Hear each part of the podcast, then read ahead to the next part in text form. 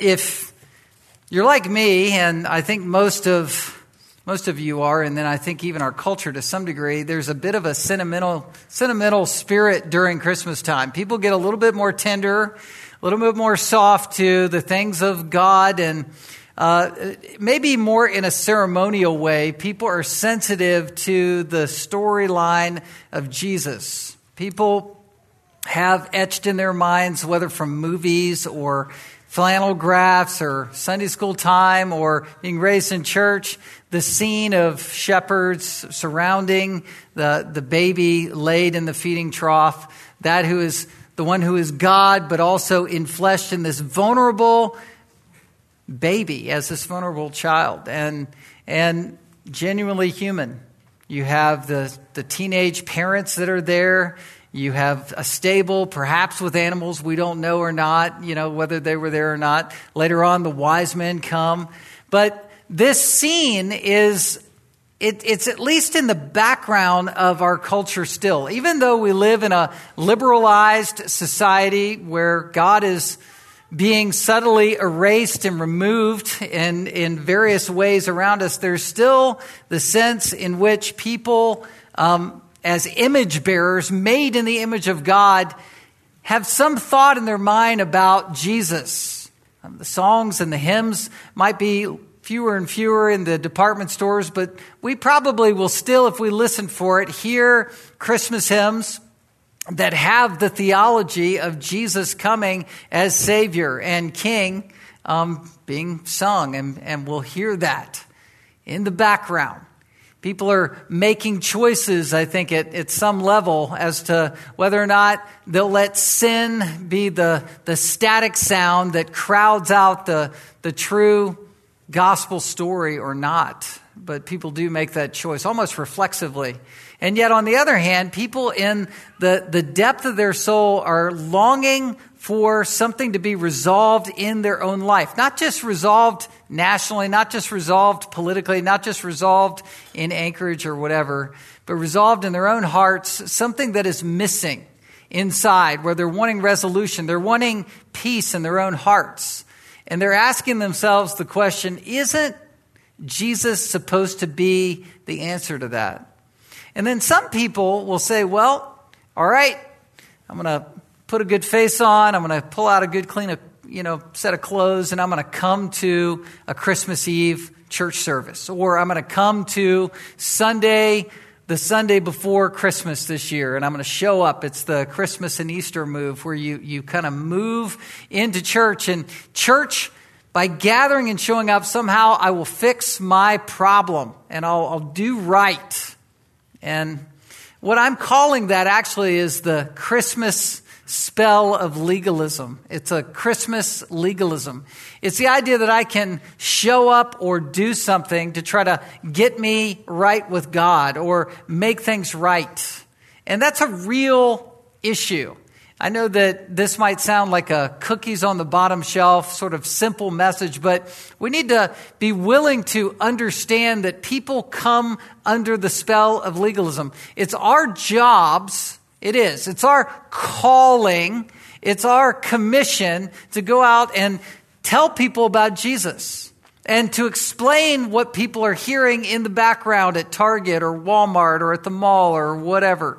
We're, we're supposed to tell people about the Lord Jesus eh, because we are the missionaries. We're the ones here on earth to communicate the message of Christ that gives hope to people. And one of the number one barriers that people still have in their hearts is a religious barrier, where people are trying to make themselves right with God through religion. And we have to remove that. We have to find a way to remove it. And I'm not trying to unnecessarily dog uh, the Roman Catholic Church, but I did look this up as I was approaching my text. I um, kind of looked at this week at um, what's called the Catholic Standard, which is a Catholic newspaper. It's been around for um, 50 years. It's out of Washington, D.C. And there was an article called Making Time for Confession Before Christmas. And it kind of fashions this idea. Um, it, you know, it's not trying to, but it basically promotes this version of Christmas legalism by calling people to come during Christmas time to Catholic Mass. Now, I'm not just trying to pick on our friends, the Catholics, but because um, there are other denominations and Christian Protestant denominations that call people to church in the same way to try to do something to get right with God. And that's wrong headed thinking. That's not gospel thinking. But listen to how this article puts it. In these few days before Christmas, there are plenty of last minute preparations to be attending to, buying gifts, decorating the house, planning family gatherings. But during Advent, which is a, a holiday season, which continues until Christmas Eve, the church calls us to examine our lives and amend the, and correct those faults that separate us from God. One of the best and most effective ways we can draw closer to God is by confessing our sins. That's actually a true statement, right? We need to confess our sins as Christians, but what do they mean? It says, it is through the sacrament of reconciliation that the church provides us with a means to which our relationship can be made right again with God. The sacrament, And that's what this is, a sacrament of reconciliation. It's where the church is organized and empowered, and I don't believe it is um, supposed to do this, but the Catholics believe that the church can confer grace, saving grace, and then also keeping grace. And it makes you right with God by a conference or a, a sacramental pronouncement, and then it keeps you right with God as you continue to go to confession. It says the sacrament of reconciliation that the church provides us um, as a means to make ourselves right. The sacrament is one of, one of healing because though through it we find absolution, which is the formal release from guilt and mercy and forgiveness. So it ends up saying, as we frantically rack our brains thinking of the perfect Christmas gifts to buy our loved ones, there's a wonderful gift we can give ourselves this year a closer relationship with God and His church. Now, listen to the appeal. Try to make time in these next few hectic days to go to confession.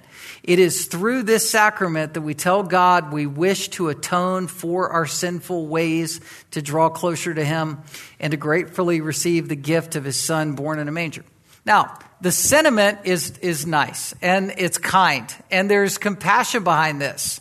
But there is something that, that needs to be corrected in this that also needs to be corrected in Protestant churches as well, sadly speaking. It's the idea of trying to add an additional step, add some show up and then you're right with God moment, or do something even within the church that makes you right with God. And that is all wrong. That corrupts confession. True confession, 1 John 1 9, if we confess our sins, he is faithful and just to forgive us of our sins and what? Cleanse us from all unrighteousness. The word confession there in 1 John chapter 1 is talking about the Christian life. We are constantly called, James 5 as well, to confess our sins to one another in, in friendship and in love to help each other. We're also called to relationally confess or homologeo, that's the Greek word, say the same thing that God already knows to be true that's going on in our life anyway. That's confession. Through Christ, our sympathetic high priest, according to Hebrews 4, he is our high priest Jesus is God who gets us to God. Isn't that amazing? Jesus is the high priest that we go through to get to God. Second member of the Trinity and Father, Son, Holy Spirit, we are, we are approaching God. We have direct free access through the living Christ who is sympathetic with all of our weaknesses because Jesus grew up in this world into full adulthood and died as the sacrifice to become the mediator between God and man so we could get to Him. That's access. Listen, Christmas is about having that access. Jesus, born 2,000 years ago, Bethlehem, obscure town, raw, real, earthy, authentic, in the manger, there, shepherds, animals, maybe, you know, uh, teenage parents all around leaning in, access to God who is with us. Jesus is that one who makes God real to us. And we need to be those who carry the message of this authentic, authenticity to people. So if we invite people to Christmas Eve, we're inviting people not to a service, but to, to um, hear about Jesus. That's why. It's not just to come to a program, it's to come to a presentation of the living Christ who you can present anytime and should present anytime, any month of the year, during any occasion, right? This is Christianity. What obscures it oftentimes is unnecessary steps of religion where we believe that the church somehow is the gatekeeper of grace. It isn't. Jesus is freely offering us the grace of the gospel. And so I, I, I, use all that as a bridge into the text that we would naturally come to in the unfolding of the Sermon on the Mount in Matthew 5. And so turn in your Bibles to Matthew 5. We're looking at verses 17 through 20. And this is uh, originally I titled it Breaking the Spell of Legalism. Breaking the Spell of Legalism. Remember in Galatians 3, it's uh, Paul's rebuke, who has bewitched you? You know, you were born again by grace and now you're trying to be perfected through the flesh, right? Bewitching. It's the idea that who has twisted up the gospel? Who's twisted all, all this up where it becomes satanically unclear, where you're trying to, you know, building block, build your life in your own flesh and strength instead of saying, Lord, it's all by grace. It's all by grace. And so Jesus, in his preaching of this sermon, which perhaps was his first sermon preached um, here on earth, is saying, I want to break the spell of legalism in your life. And I'm calling it Christmas legalism. we want to break that spell, right? We want to enjoy this holiday season with, with grace in our hearts, not, not with law not with the, the abuse of the law, which the Pharisees were up to. The Pharisees were the religious leaders. The word Pharisee means separate.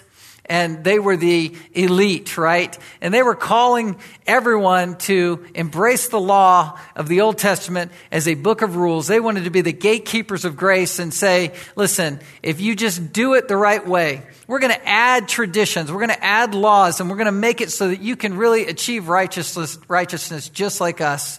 And that was the gatekeeping of grace measure that was anti God, and it was satanic, and it was against Christ. And Christ is breaking that spell. He's up on the mountainside, sitting down, preaching the Sermon on the Mount, to his disciples gathered in close, but to the onlookers who were also sitting gathered wide and far, who are the Pharisees. And he's confronting them, he's dismantling them, and he's wanting to shock the crowd out of their legalism.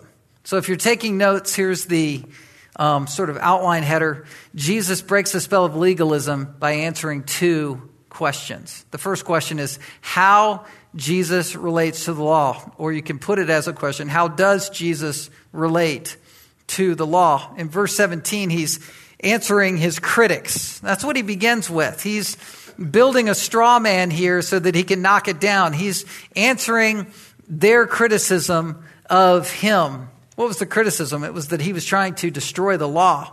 Verse 17, he says, Do not think that I have come to abolish, word there is luo, destroy suffocate, do away with the law or the prophets.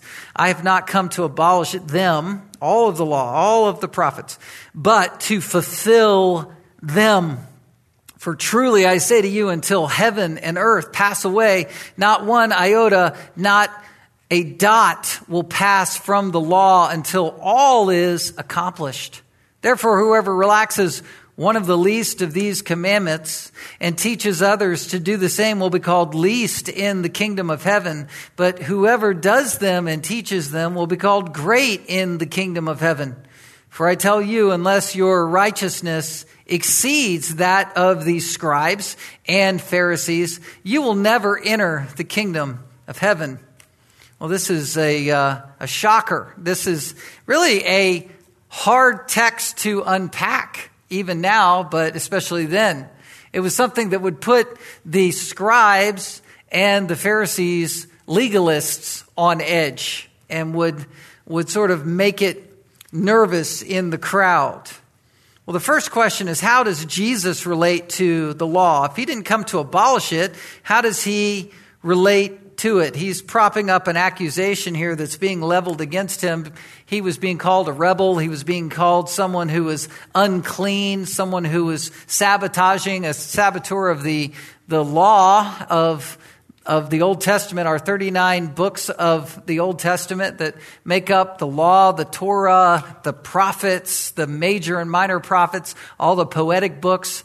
Obviously, Jesus was seen as unclean and someone who's a, a false teacher, leading us astray away from all that God had given the nation of Israel. Jesus was one who, according to Mark, was a friend of sinners. He called the tax gatherers, those who were the Jews who had been compromised under Roman rule and tyranny, who were tax collecting and, and extorting the Jewish people. And he ate also with not only those, those evil, you know, quote unquote IRS workers. I'm just kidding. Anyway, but uh, those those um, who were defiled. Remember the harlot who came and washed Jesus' feet. And I mean, you, you have Jesus who is literally, Mark chapter 2, verses 13 to 17, it says he relaxed with sinners. He reclined with sinners.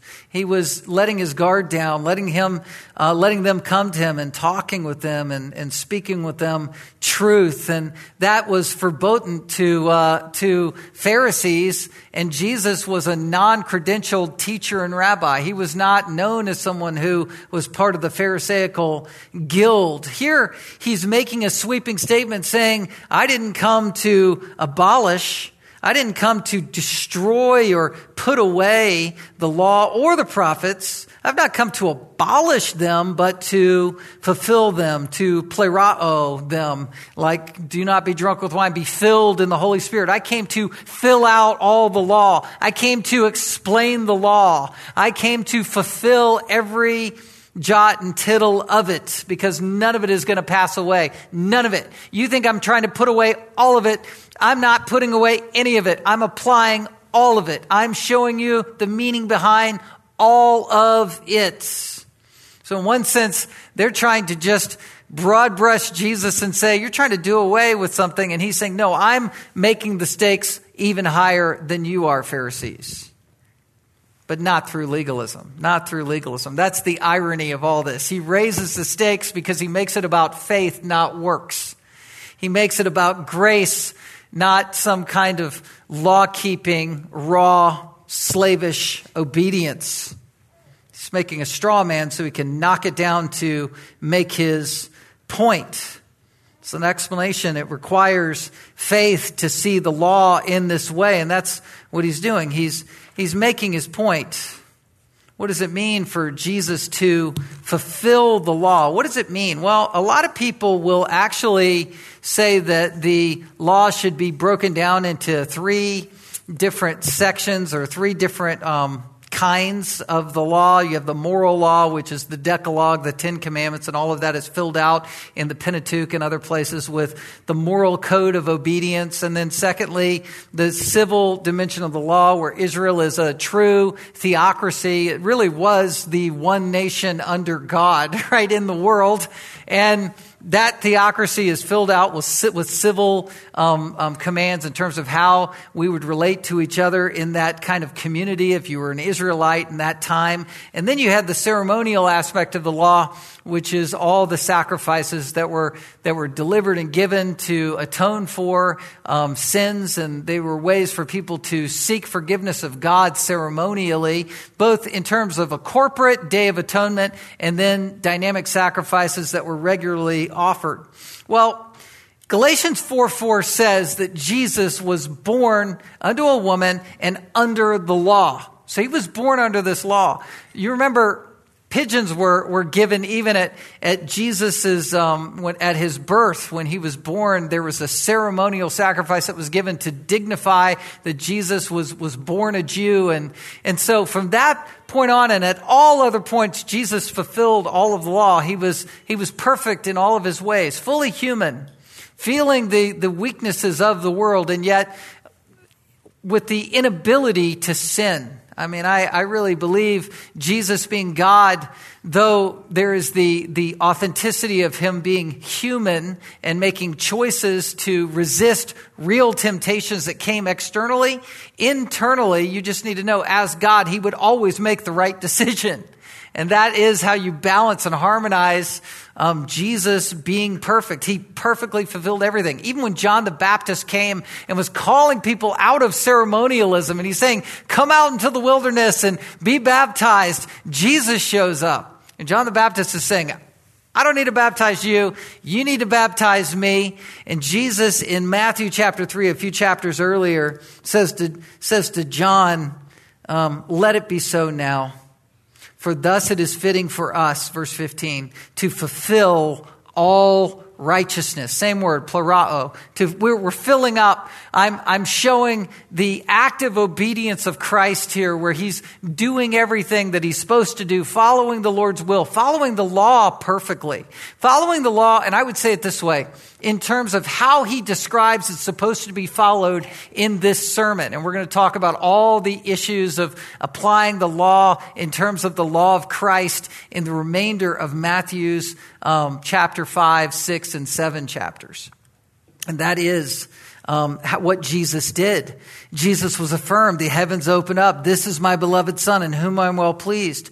He was the fulfillment of the law morally, in terms of civil requirements, and also ceremonially. He's called the Lamb of God who takes away the sins of the world. He is the Lamb who is the typological or, or, or typological picture fulfillment of every sacrifice that was done in the Old Testament. This is Jesus. Hebrews 10 says that Sacrifices were offered repeatedly, like a, you know, like a, like a slaughterhouse. Blood would be spilling out of the temple to, to show the grotesque nature of sin. All of those sacrifices that were bathed in blood are pictures of the one true sacrifice for all time, verse 12 of Hebrews 10, when Christ had offered for all time a single sacrifice for sins, he came and sat down at the right hand of God. He fulfilled the ceremonial law at the cross. The Bible teaches these things. But even though you can understand the law in terms of civil, ceremonial, and moral, as Pastor Nathan Schneider, I'm sure, would affirm as well, the law here, we're talking about the corpus of the law. We're talking about all of it together. Jesus is the prophetic fulfillment of all of the law. Listen, once you understand Christ, once you understand who he is through the eyes of faith, you've embraced Christ. Not just understanding notionally, but you understand him from the heart. You love Jesus. Then you read the Old Testament, the Old Testament differently. You see it differently. You understand it differently. It was always all about him. The, the Old Testament is not just the part of our scripture that's the, you know, like the previews before the movie, you know, the part that you can take or leave. It, it's, it's important to understand the whole of the redemptive story of grace. The Bible is about Jesus. Jesus is the key that unlocks the code of the Old Testament. You crack the Old Testament code by understanding Jesus. It was all about him, and it was all about him from its inception. That's why it's here. It's what Jesus said of himself. Remember the two on the road to Emmaus that met with Jesus, and Jesus said in Luke 24 27, it says, in beginning with Moses and all the prophets, he interpreted to them in all the scriptures the things concerning himself. This is the corpus of the Bible, of the Old Testament at this point. Moses and the prophets, all of it, major, minor prophets, every little bit is pointing to Christ either directly or indirectly. It's amazing. You have uh, passages that we've gone through as we've been studying um, Matthew's gospel, Micah 5 2, um, that is quoted and cited by the uh, Magi who came, who were put under scrutiny. Why are you here? Why are you searching for Christ? Where is Jesus, the Messiah, supposed to be born? Well, Matthew 2 5, they told him in Bethlehem of Judea, for so it is written by the prophet. And you, O Bethlehem, here it is, the quote from Micah 5, in the land of Judah are by no means least among the rulers of Judah who will shepherd my people Israel. They were able to know where Jesus was going to be born because prophecy was literally being fulfilled in Jesus. And then the quote from Hosea chapter 11 that is, that is quoted in Matthew 2 verses 15, just a few verses later um, Hosea 11, 1, when Israel was a child, speaking of the nation of Israel, I loved him. And out of Egypt, I called my son. Well, that is synced up in the New Testament to mean um, in verse 15 of chapter 2 that this is Jesus. says, and remained there. This is, you know, Mary and Joseph took the child. They rose, they departed and went to Egypt, verse 14, and remained there in Egypt until the death of Herod. This was to fulfill, same word, fulfilling. You see that? Uh, Jesus was, was taken to Egypt to protect him because Herod was putting that, that genocide out on the children who would be in the Bethlehem area and broader area to try to snuff out Christ. Jesus was taken down to Egypt, but it was to fulfill, it was to prove that this was all about Jesus. That out of Egypt I called my son. The son was Israel in the Old Testament, but it's applied forward to all mean Christ. That's the whole Bible, right? I mean, think about it. You have creation and, and you know, let there be light which that connects to 2 Corinthians 4. And the light of the knowledge of the glory of God is shown in our hearts. So creation light symbolizes saving light. It's amazing. You have the fall, you have sin, where the world is under a curse.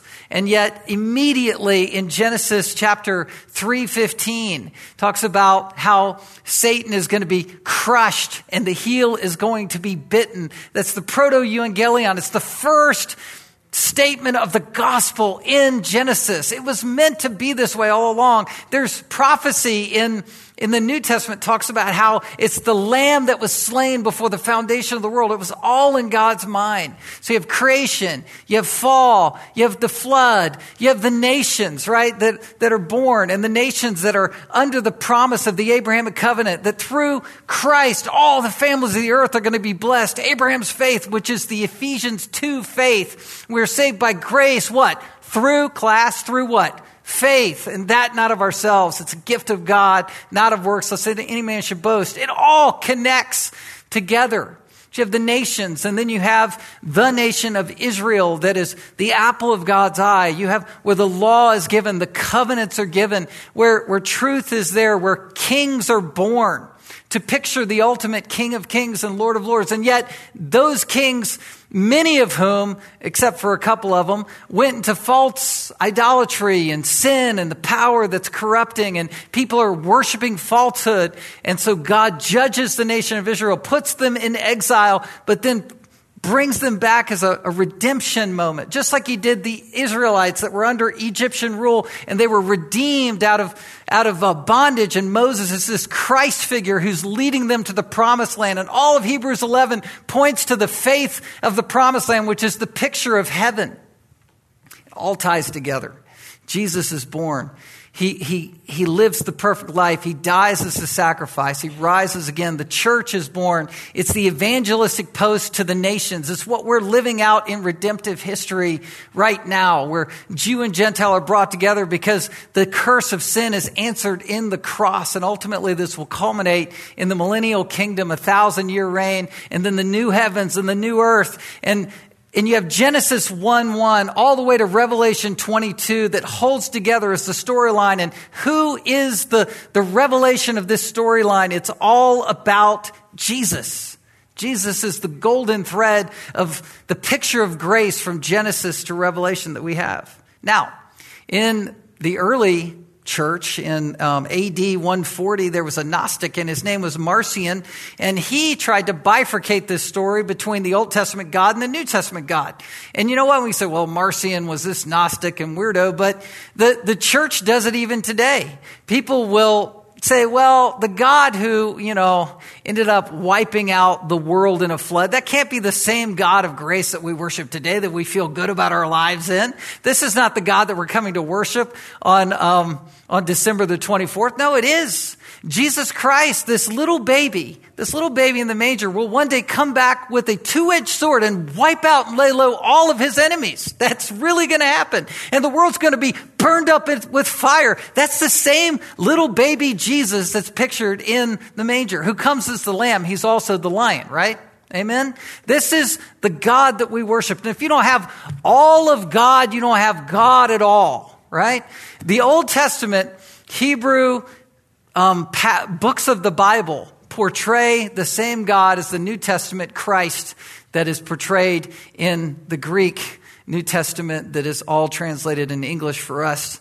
But Marcion tried to wipe it out. He wiped out any prophetic fulfillment um, verses in the New Testament, like we just read, that are linked to the Old Testament. He said those aren't real. That's not it. We really just have this loving Jesus, and you have the Apostle Paul, who will keep his books in the New Testament canon that ultimately portray who God is, and that's heresy. That's heresy. I was reading um, D. Martyn Lloyd-Jones on this, and he was all up in arms in, I think, the 70s about the, the um, trend for Bibles to be just slimline down to New Testament Bibles. And he's saying, you got to have your Old Testament there to have the full revelation of all of who God is and how it all ties together. Now, I have a New Testament like that, but I don't, you know, so I'm not saying it's that big a deal.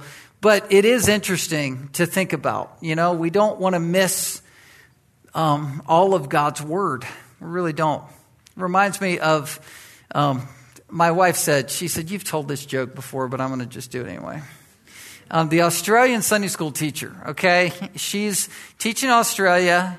She's got her five year old Sunday school class out there, and she says, you know, she wants to mix things up. She wants to get their attention. So she says, What's gray? What's gray and furry, dark leathery in the nose, and goes up in trees and eats gum leaves.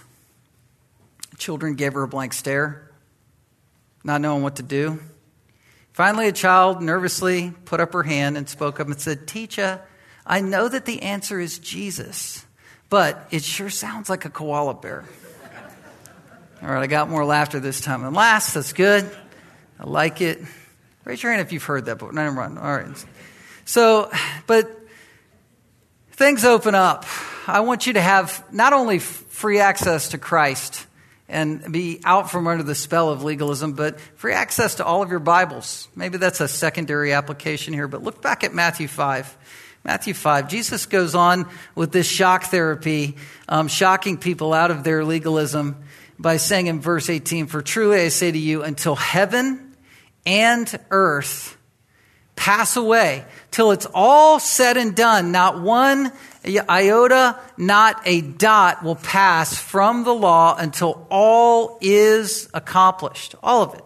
So Jesus is answering his critics, but he's also making his point. It all happens. It's all still real and it's all still here for us until heaven and earth pass away, until the end of time. Not one iota or yoda, not a dot will pass from the law. It's almost as if Jesus is ratcheting things up. If you view that statement through the eyes and he- ears of a legalist, you're getting more nervous. You're going, wait a minute. You know, I, I was obeying the law if I'm a good Pharisee, and if, if I'm the top Pharisee, I'm actually obeying all the extra laws that we've put in there as interpretations of the law. Remember in Luke chapter 18, where you have the scribe and the Pharisee, and the, the Pharisee is going, I'm glad I'm not like him. You know, I don't do this, I don't do that, and I fast twice a week. Well, in the Old Testament law, I, one person put it, it was like twice a year that you would fast. Those were days that were called. I think it might have been once a semester that you're called to fast. Well, he's going, I fast twice a week. I got this thing nailed. Well, Jesus is going, you don't have it nailed because we're talking down to the jot and tittle. We're talking down to what would be like the English serif, you know, the little pointing on a letter that that distinguishes it that way, all of that is still holding true. All of that still applies. All of the Bible matters, right? All scripture is in what? Inspired by God and profitable for teaching, correction, and training in righteousness, that the man of God will be equipped for every good work. All of the Bible matters, not just part of the Bible, because it's all about Jesus. And you only see that through the eyes of faith. If you hear it through the ears of legalism, you're like, oh, jot and tittle? What are you talking about? This is crazy. You have the, the iota, which is the smallest Hebrew letter, the yoda, in, in or the yod in Hebrew. And there were 66,420 of them. There are that many in the Hebrew Bible.